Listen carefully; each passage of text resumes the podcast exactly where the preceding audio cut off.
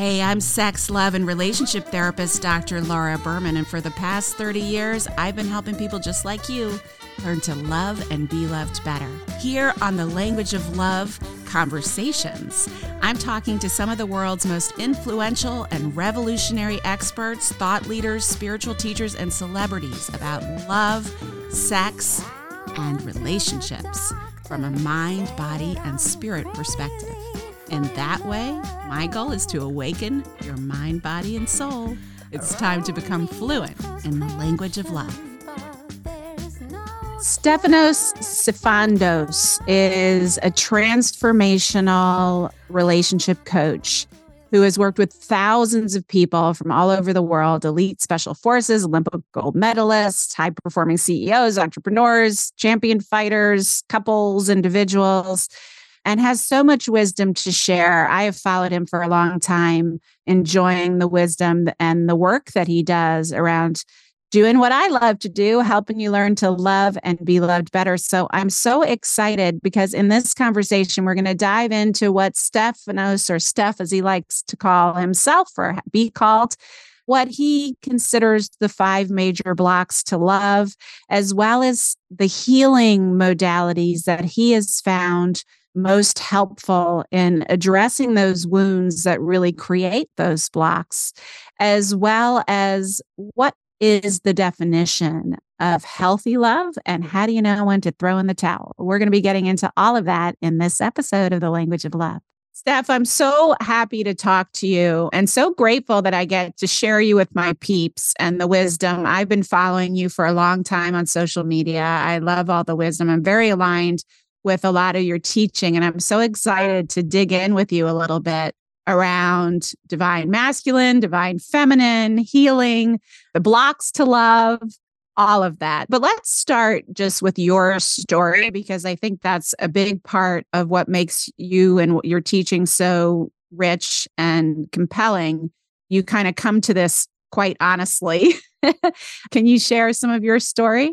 Yeah, sure. You know, I always, when I'm asked this question, I always wonder what parts of one story would be relevant to your audience. and so I, would put it back to you just for a moment and say, yeah. which specific parts would you like to hear more about?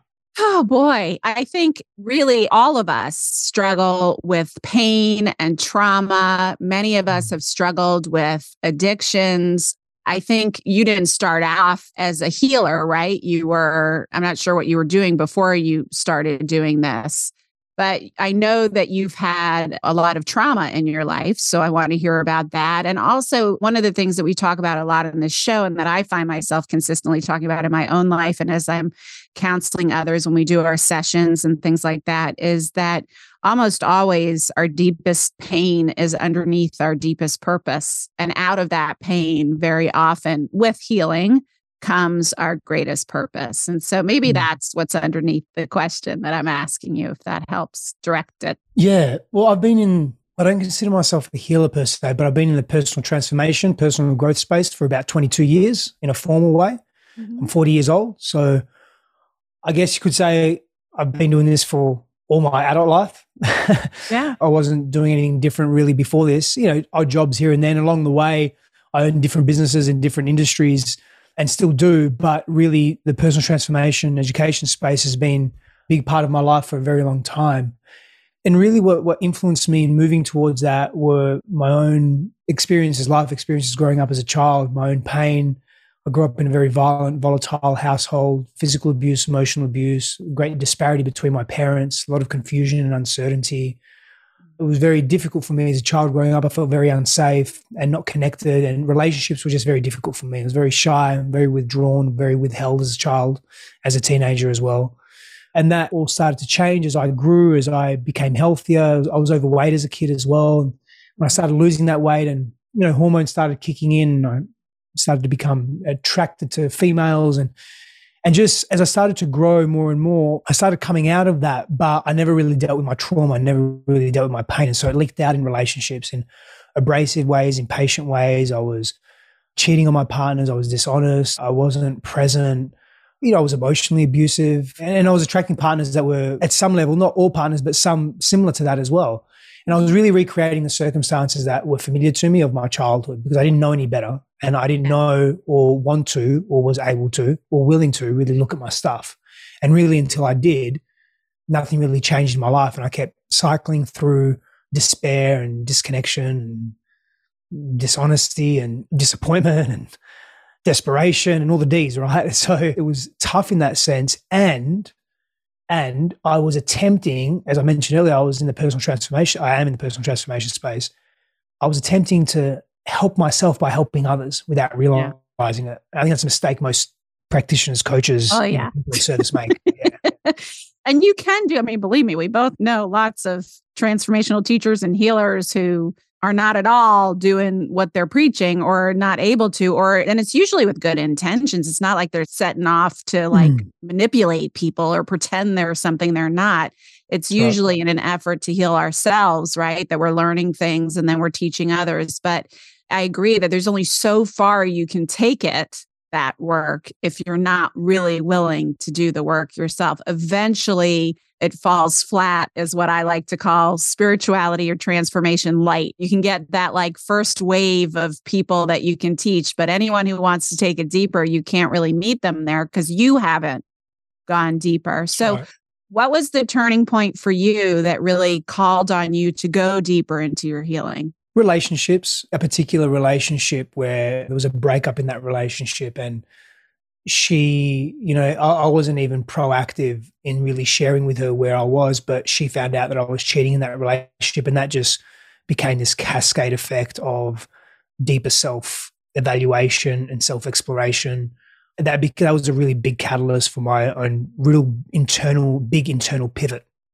Yeah. There was something I'm just remembering, I'm finding it now. What you wrote, you said, I think this is in sort of some of your bio, but you say, I saw the look on my girlfriend's face at the time, the pain in her eyes. My interior flooded with shame, and memories came flooding back. Undealt with trauma began to resurface, and I felt myself spiraling. Her pain and my actions activated parts of me that had been hidden for so long. I mean, that's such a beautiful description of what I like to call an AFGE, another fucking growth experience, like one of those big moments, traumas, dramas. And it's not like you hadn't broken hearts before, but there was something about that moment that broke you, you know, and that experience. I'm sure it was more than a moment mm-hmm. That broke you open. What was it that was, was it just the right time and the right circumstances? And it mm. just kind of was a catalyst for bringing up all these connections and memories for you? Yeah, I think it was the right time. I remember very distinctly speaking with a, a, very close friend of mine. He was it was literally a couple of weeks before that unraveled, maybe days before that unraveled. He didn't even know the half of, or that's a saying. He he only knew a very very light portion of what I was doing. I was hiding so much from everyone, and he mm-hmm. said, "Man, you, you can't keep living like this. This isn't fair on your partner. This isn't fair on you." I mean, do you really want to? Why are you with her if you're doing this? And and again, he knew a, a very small portion of the actions that I were taking, and I, and I, I remember very clearly saying to him, "I know, man, I need to stop this, and I want to stop this, and in fact, I'm done with this." And I was in that moment. I said, "I'm done with this," and all I knew was that I was not going to continue to be dishonest.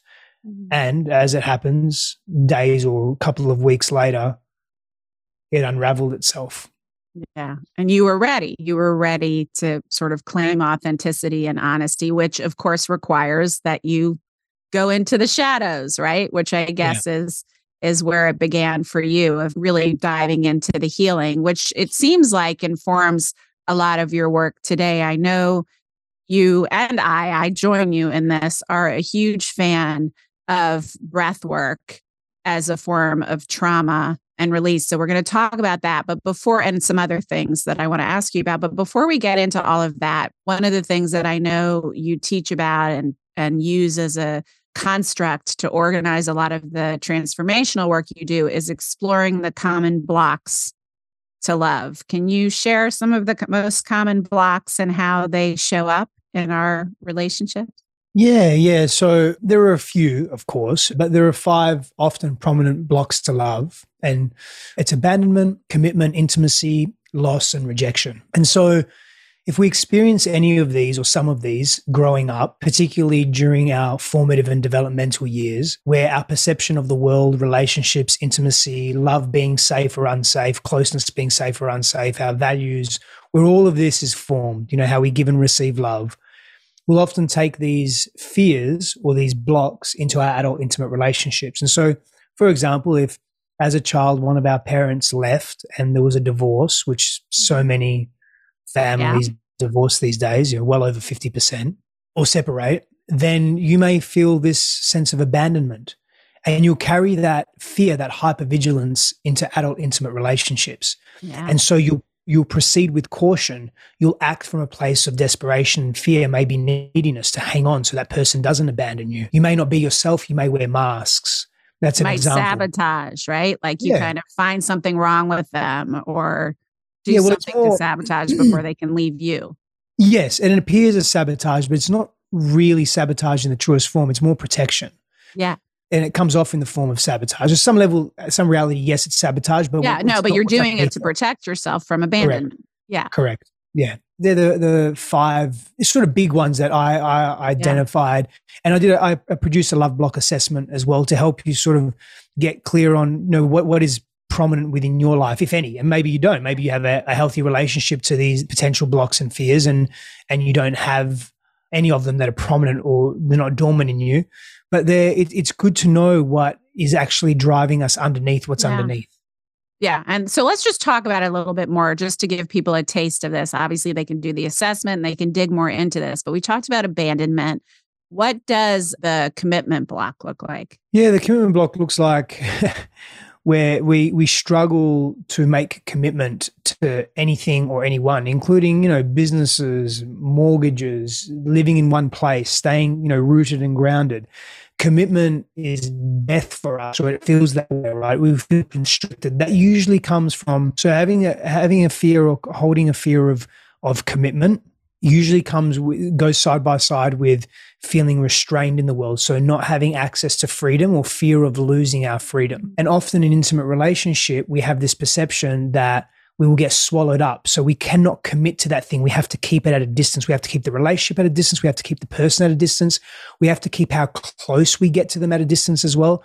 And so we refuse to commit. We refuse to move with certainty. Part of that could be because there was so much uncertainty in our own lives. Yeah. Part of that could be promises were broken to us by our parents when you know dad said hey i'm going to play with you this this sunday but ended up working all day mm-hmm. and that happens long enough and often enough that word doesn't mean anything to yeah. you and so commitment isn't safe yeah or it comes with too much pain yeah mm. What's another block? Let's go through the other ones too. Yeah sure. So there's uh loss is another example. Loss. so loss is another block. Yeah and that that's pretty i don't want to say straightforward but loss and abandonment can somewhat they can get blended sometimes but loss is really that that sudden loss of someone significant to you, right? And you carry this fear in adult intimate relationship. You'll carry this fear of what if I lose this person? So you'll either not date and you won't spend time with anyone and you won't be intimate because of the fear of loss is so strong. Or if you are in relationship, you cling on and you hold on. You have to be everywhere that they are and you have to know where they are and you have to know what they're doing.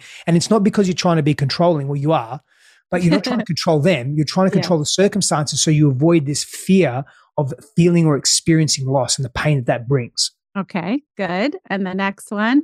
Yeah, and these are in no particular order, by the way. Intimacy. So, intimacy is another one. So, for example, when you were growing up, getting close with someone, maybe a friend at school or friends at school, a friends group, you were teased, you were humiliated, you got close with a friends group, and then all of a sudden they all decided, well, we don't want you in the group anymore. See you later. Getting close can be really scary and unsafe. And so, really, with intimacy, when we're, we're, talking about our adult relationships, it's just we're not vulnerable, we're not open, we're not showing ourselves, yeah. we're not we're not exposing who we really are in the world. We're scared to be seen, and we're scared to be ourselves. And that can also come from again being teased excessively, being bullied. Perhaps you have a an attachment style that's disorganized, which means my attachment style is disorganized. So I grew up with love. I had love and care in my family, but I had a lot of violence as well. It's very confusing. That can disrupt one's nervous system where intimacy is unsafe, closeness is unsafe, and it's confusing. And so now we have a fear of getting close because every time we would get close, our experiences, or my experience, I'll speak for myself, was when I would get close, when I thought everything was okay, bang, it wasn't okay. Get okay. gobsmacked. Yeah. Yeah. So you can't really predict or count on that kind of consistent Yeah. care and safety. Yep. Yeah, that makes sense. Yeah. Yeah. And the last one that, you know, I speak to, and of course there are more, but rejection. Mm-hmm. Rejection is a really tough one because I'm of the belief that, you know, I'm not sure if rejection in its purest form actually exists. And what I mean by that when I say that is I think we come to life, to relationships with our own predisposed ideas, conscious and unconscious, our own set of history or histories of how we see the world and what we value, what we like and what we don't like, what we are repelled by and what we are attracted to, which is also informed by so much of our resolved and unresolved trauma, our life experiences. So when we're saying no to something, it may appear to be rejection against us, but really it could be rejection against something that I am holding that appears familiar to that person, but it's not necessarily me, the core of who I am, that's being rejected. It could just be an expression or an aspect of self or an action or a behavior, but that behavior is not me. That action is not always me. There are fine lines here to walk around this, but ultimately, rejection is, you know, your self worth has been diminished as a young person. Your Yeah. ego has taken a hit. You, you've never been enough for those that you've looked up to, I, aka primary caregivers or parents. You mm-hmm. know, your true sense of self has been mocked, has been rejected. You've been teased for asking questions or, or exploring your sexuality or whatever it may be. The, the- every time or often when you have gone into something new, you've moved into a curiosity, it's been shut down. You've been shut down as an individual. And so we want to avoid that like the plague as adults. So we don't show our true selves. We wear, we wear many masks. We acquiesce. We're often people pleasers. So we want to make sure that person's maximized, their interests are maximized, ours are minimized as a result of that. We want to make sure that they're taken care of, usually at the expense of our own well-being. So rejection's tough as well.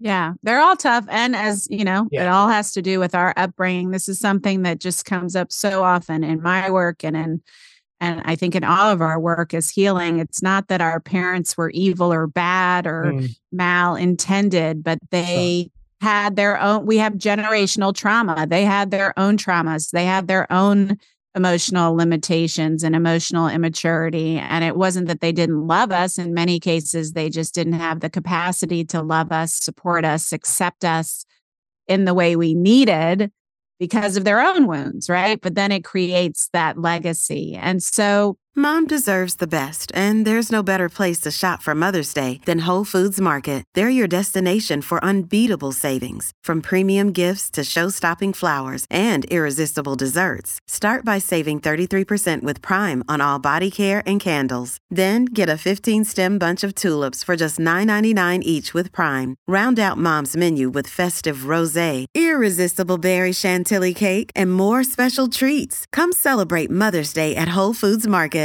I want to talk about what it looks like in the divine masculine and the divine feminine as compared to sort of our usual understanding of masculine and feminine. And then some of your favorite ways. I know you're a huge fan, and I am too, of breath work, but some of the that as well as some of the other ways that you have found to sort of successfully address these blocks and start to heal the wounds underneath them. Yeah. So if I address the, the modalities that can be used to address some of these blocks, so I, I'm, I guess I'm schooled and educated and practiced in many different modalities over the years. I continue to study. There's definitely so much to know and learn about the human body in its complete form and the human being. But some of my go-to modalities are definitely, you know, modalities such as internal family systems or inner child work, Mhm. understanding the stages of development in developmental psychology, somatic work, breath work, working with the unconscious mind. I mean, somatic work's a very loaded and robust Yeah. modality to to use, of course. But you know, really just, you know, relational psychology as well. Neuropsychology is also important. I'm not, I'm not, I don't have a degree in neuropsychology, but you know, leveraging principles of that, Mhm. of those disciplines is really important. And just really holding holding a very safe space for individuals. Often safety is the healing. So if people, most people that experience trauma have just felt unsafe in their environments. And so when we create safe spaces for each other and we do that in very slow ways and we help people retrain their nervous systems to learn how to self-regulate at a physiological level, you know, the psychology and the emotionality and the spirituality of self unravels in more gentle ways that can be dealt with in more harmonious ways that's how I, I work with no matter what the block is or what the issues are. And usually it's issues that are compounded, it's not just one. We're multifaceted right. beings, multi-layered with multi-layered issues. They can be addressed in very slow, methodical ways. Hey, don't forget to go to drlauraberman.com. You can find so much great information there and sign up for my newsletter so you get weekly updates on how to love and be loved better. And also on my website, you can get my brand new ebook. You're not crazy, you're just ascending. It's a practical guide to spiritual awakening that many of us are going through right now. And it's enough to make you feel crazy. So check it out. I'm here for you, always helping you learn to love and be loved better. And so I know you work, do you work one on one with people or do you, I know you do a ton of stuff with groups. Do you also do one on one stuff? Yeah, yeah, yeah, absolutely. I've been doing one on one work since I was 18 in uh-huh. various forms and expressions. So, you know, I started off with hypnosis and basic counseling and NLPs. That's what I, I studied that before my actual degree in psychology and behavioral science and social psychology. But one on one work, I work with couples as well. And I do small groups, large groups, virtual, in person, etc. And you're married now. How long have you been married? Over four years. think about that. And the two of you do groups together, right? We you do. do. these. I know you do some. Is it breath work specifically for the divine feminine that you do with your wife, or other stuff as well? Other stuff as well. Every month we have a, a live three hour immersive here in Austin, and it's live streamed and recorded. So physically live in person and live streamed and recorded. And we do that every month. It's a three hour immersive on relationship dynamics and definitely somatics and breath work is a big part of that and release and, and just being in, you know, essentially just being in sisterhood. Yeah, I think that's a really powerful. I was watching something you posted the other day, I think it was, I don't remember when, about which sort of struck me because I am estranged from, unfortunately, from my sister who has a very chaotic attachment style. Let's just leave it at that but you were talking about the sister wound. I think you were talking about it more about women just with other women. It doesn't have to be your sibling per se. I mean, I have amazing, beautiful, and blessed to have amazing, wonderful sisters that aren't my biological sisters, but that are my soul sisters. But I think that's something that isn't talked about enough. This whole idea, not necessarily with regard to siblings, although it can be, but this idea of the sister wound and I was wondering if you could speak to that a little bit. Yeah, you know, trust is at the crux of this. To be honest, of mo- I think I reflect on this in a deeper way. At the epicenter of most wounds is trust or an inability to trust, or it's not safe to trust. Yeah. And particularly the sister wound, when a woman is hurt by her mother or by literally her sisters, her, her female friends growing up, there's this projection that's then taken from that saying, if my mother was untrustworthy and she's a woman, then all women are untrustworthy. Yeah. And I have to pull back, shut down, be careful, not be myself, not be vulnerable, wear masks, etc. Right. And it's a, more of an unconscious projection than anything else until we become aware of it, of course. Right. And so that wound per se stops us from being intimate and being close. And as I mentioned earlier, it's in intimacy that great healing, deep healing takes place. It's yeah. in that it's in that intimacy that safety is created and new versions of ourselves come through. And so when you're working with groups, just so people understand what happens, maybe they want to come to one of your events or join it mm. live streaming. When you're working with groups, when you talk about having a safe container, it's not just, I know, and I've done this myself when I work with groups, there's a lot of encouragement to to literally hold one another, to energetically hold one another, to be next to one another, to create space, to not have judgment. So, what does that look like in action in an experience like that? How would you describe it? How would I describe what specifically? Yeah, like what happens at one of these monthly sessions, let's just say with one on healing the sister wound or the feminine wound, the mother wound. Yeah, yeah. So each session is slightly different in terms of I usually theme out each month. And so the month of December is grief. The month just past was in November was trust, as an example. And then we work around those themes and integrate them into relationship dynamics. So where is grief stopping you from having the relationship that you want as an example, right? And so we mm-hmm. work with that. So before we you know we ground in the space, we may do some some movement, we may do some some vocalization. There's, there's somatic work that's part of that. We then go into breakout groups and we'll, we'll do some experiential practices. Then we'll move into breath work and then we'll take sharing and live coaching and really integrate the whole experience. That's the general structure yeah. of the event or of the experience on a monthly basis. That works pretty well. Yeah, because you're sort of taking them out into the mind, then into connection through experiential exercises, and then into the body, and then back to integrate it all. Let's talk about divine feminine and divine masculine. We hear that it's like pop psychology term everywhere, right? I want to get your definition of that. Yeah, I'll rock the cart for a bit. It's bullshit. Yeah. Go yeah. ahead. And I'll tell, tell you why it's bullshit because it's polarized. Mm-hmm. And for the majority of people, I can't speak for every single person, but the, the, culture around divine feminine, divine masculine is a polarized notion of perfection that doesn't exist. And you can't have the divine in this realm of duality. You cannot have the divine without the shadow or the darkness, the dark and light, right?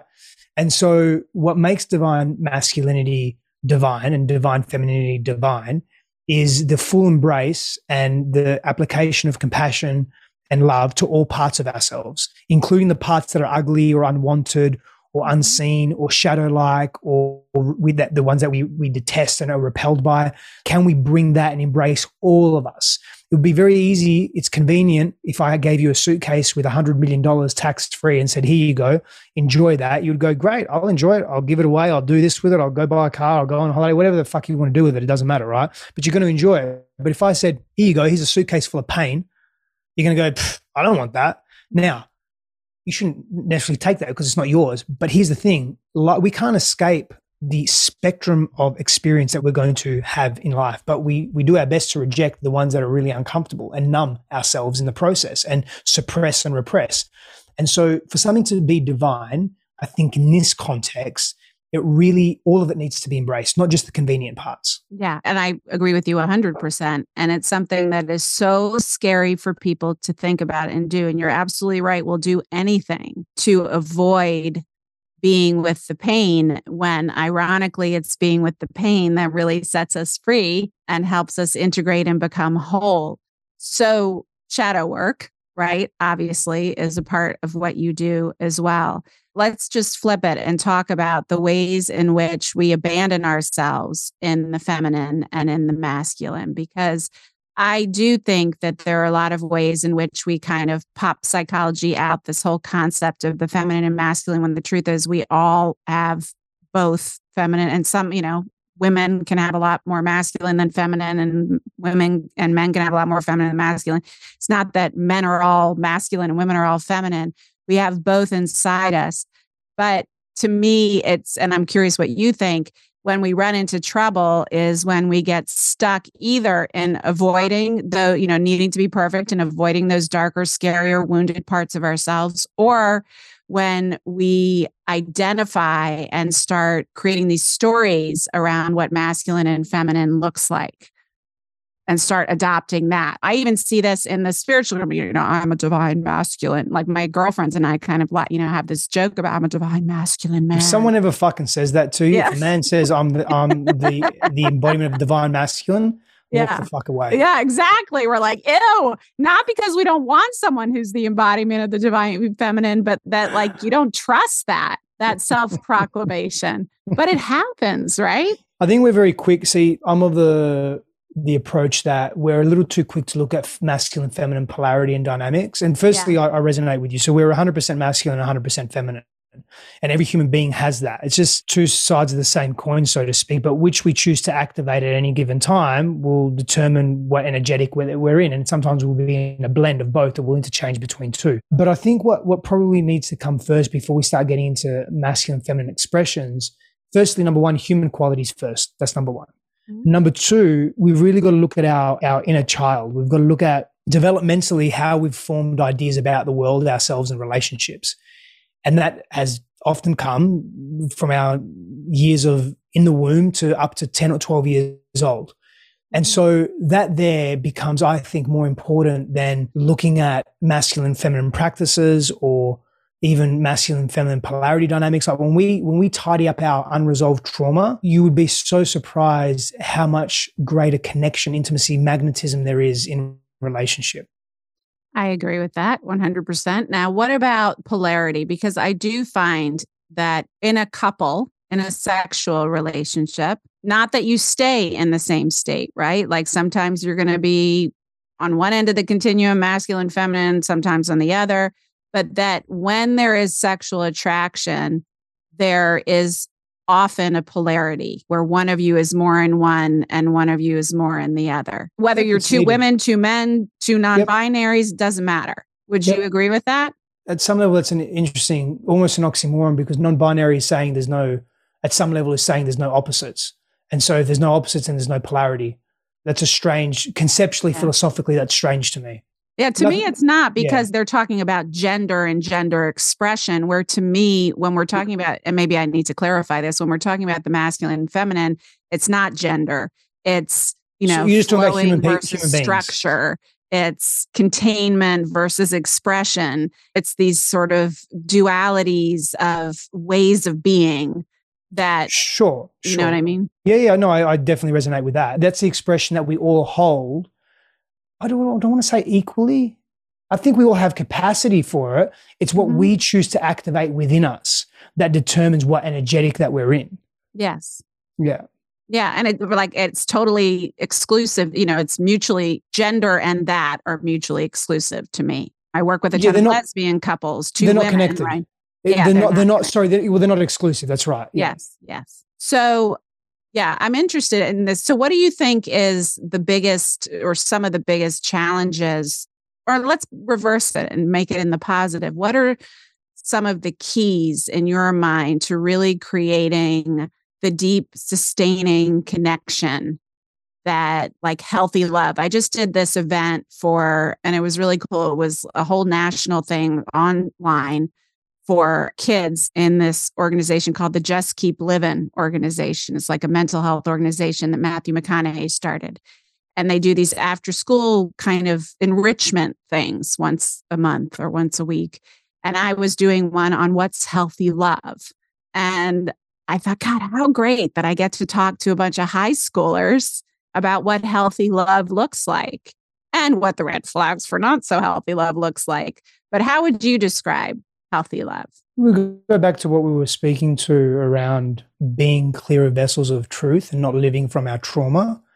That is the fertile ground for healthy love to flourish because now we're not projecting, we're not judging harshly, we're not placing the responsibility of our well-being and our growth in the palms and the hands of others we're really we're taking responsibility for ourselves we're able to regulate our nervous systems in conflict and difficulty we're able, yeah. as a result of that, we're able to get curious and ask questions. As a result of that, we're able to really listen and hear our partners. We may hold the belief that the relationship itself is a, is a vehicle for growth and is a teacher for us both. And with that, we're not threatened by our partner when they behave in ways that isn't conducive to the longevity of the relationship, but rather we can pause, we can breathe, we can set healthy boundaries. Of course, we can make healthy requests we're not demanding. There are many elements to healthy love. You know, there, there is healthy sexual connection to self and to other. There's safety in the relationship to speak to and communicate to difficult things, including needs and wants and desires and change of mind. And, you know, asking big questions, making big moves, big life decisions together there needs to be a, I believe in healthy love, a space for play and fun and joy and connection in that way. There's lightness. There needs to be space for lightness as well. And there needs to be a willingness to traverse the difficult and the murky and the dark and the, di- and the challenging, you know? Without abandoning. Yeah. Yeah. Yeah. With, without, you know, succumbing to our own pain or our own, our own past traumas. Yeah. Beautiful. And let me ask you the question that I get asked all the time and see what your answer is when do you know that it's time to throw in the towel on a relationship? Only the individual can know when it's time. And that will be influenced and impacted by so many variables and inputs, such as how deeply a person has worked with their own wounds of attachment and insecurity and so forth, because if the, and codependence, because the more codependent someone is and insecure they are, they'll hang on to the relationship longer than needed. The right time to throw in the towel is when you know your values don't align anymore. One of you or both of you are unwilling to do the work. Your non-negotiables in relationship have been compromised. You've exhausted your options. Like you have made changes in this relationship like you never have in any other relationship but things are still the same. The other person's not meeting you where you need to be met. You're unable or unwilling to meet them where they want to be met. You've grown you, you feel you've taken all the lessons that you can from the relationship. Like growth has stopped. They're probably pretty decent signs that it's time to to throw in the towel and how you do how you throw in the towel matters as well Say more on that. What do you mean? Well, you can do it abrasively and abruptly. You can do it being very rude. You can do it from pain and trauma. You can do it with projection and judgment and hate, or you can do it with love and compassion. Yeah. And maturity. Would be the preferred way, just so you guys are clear. And then once you've done that, right, and you've been clear, and I'll just tack on the back of that, which some people need to get to. I, I don't think we have to get to this place by any means, but at some point, if you're really scared and it's and all those other things that Stef is talking about are happening, but you're stuck, eventually the pain of being in the situation gets greater than the fear of leaving it. And that often is the tipping point that makes the difference right? But when you yep. once you leave what would you say you know needs to be in place whether it's a time frame or circumstances to try love again? Because so often people you know that old stupid adage the best way to get over someone is to get under someone else right? So quickly so many people rush they're scared to be alone. They're dealing with their own rejection or abandonment traumas. Their biological clock is ticking. I mean, there's a million reasons why people do mm. this, but what would you say someone should be mindful of when they're thinking about, okay, I got out of this relationship? What are the steps to think about as I think about moving forward and seeking out a new one? Space is really important and identifying the stuff that didn't work in the relationship and identifying old patterns that were coming up and how you could have done better and spending some time applying healing to those patterns. Maybe working with someone working on yourself. Space from immersion into intimacy and novelty will give you an opportunity to work on yourself and refine some of those aspects that need you know growth and healing and change.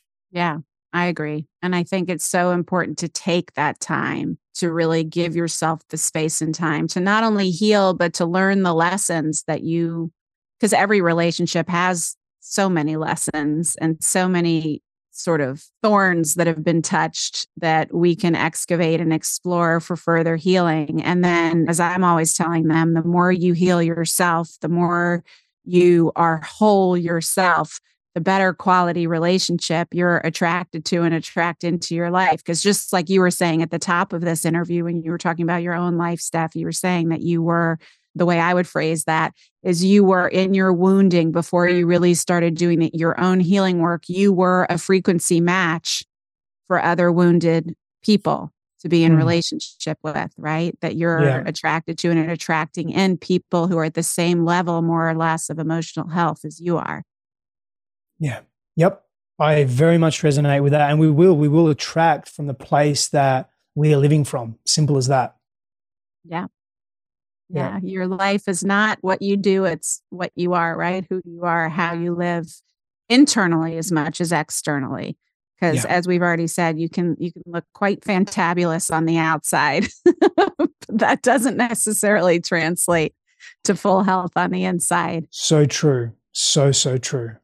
So, what else is important that you think we need to know from your wealth of wisdom that you want to share before we wind down? If there's anything else, maybe we've touched on it all.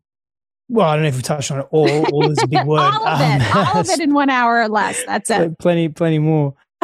Just to reiterate, be willing to traverse the difficulty and not polarize life. No, not not not that we want to have an addiction to the tough times and use that as a badge of honor to demonstrate our value and worth in the world, more so just to not ignore the value that comes from the things that we tend to avoid in relationship yeah. and out of intimate relationship.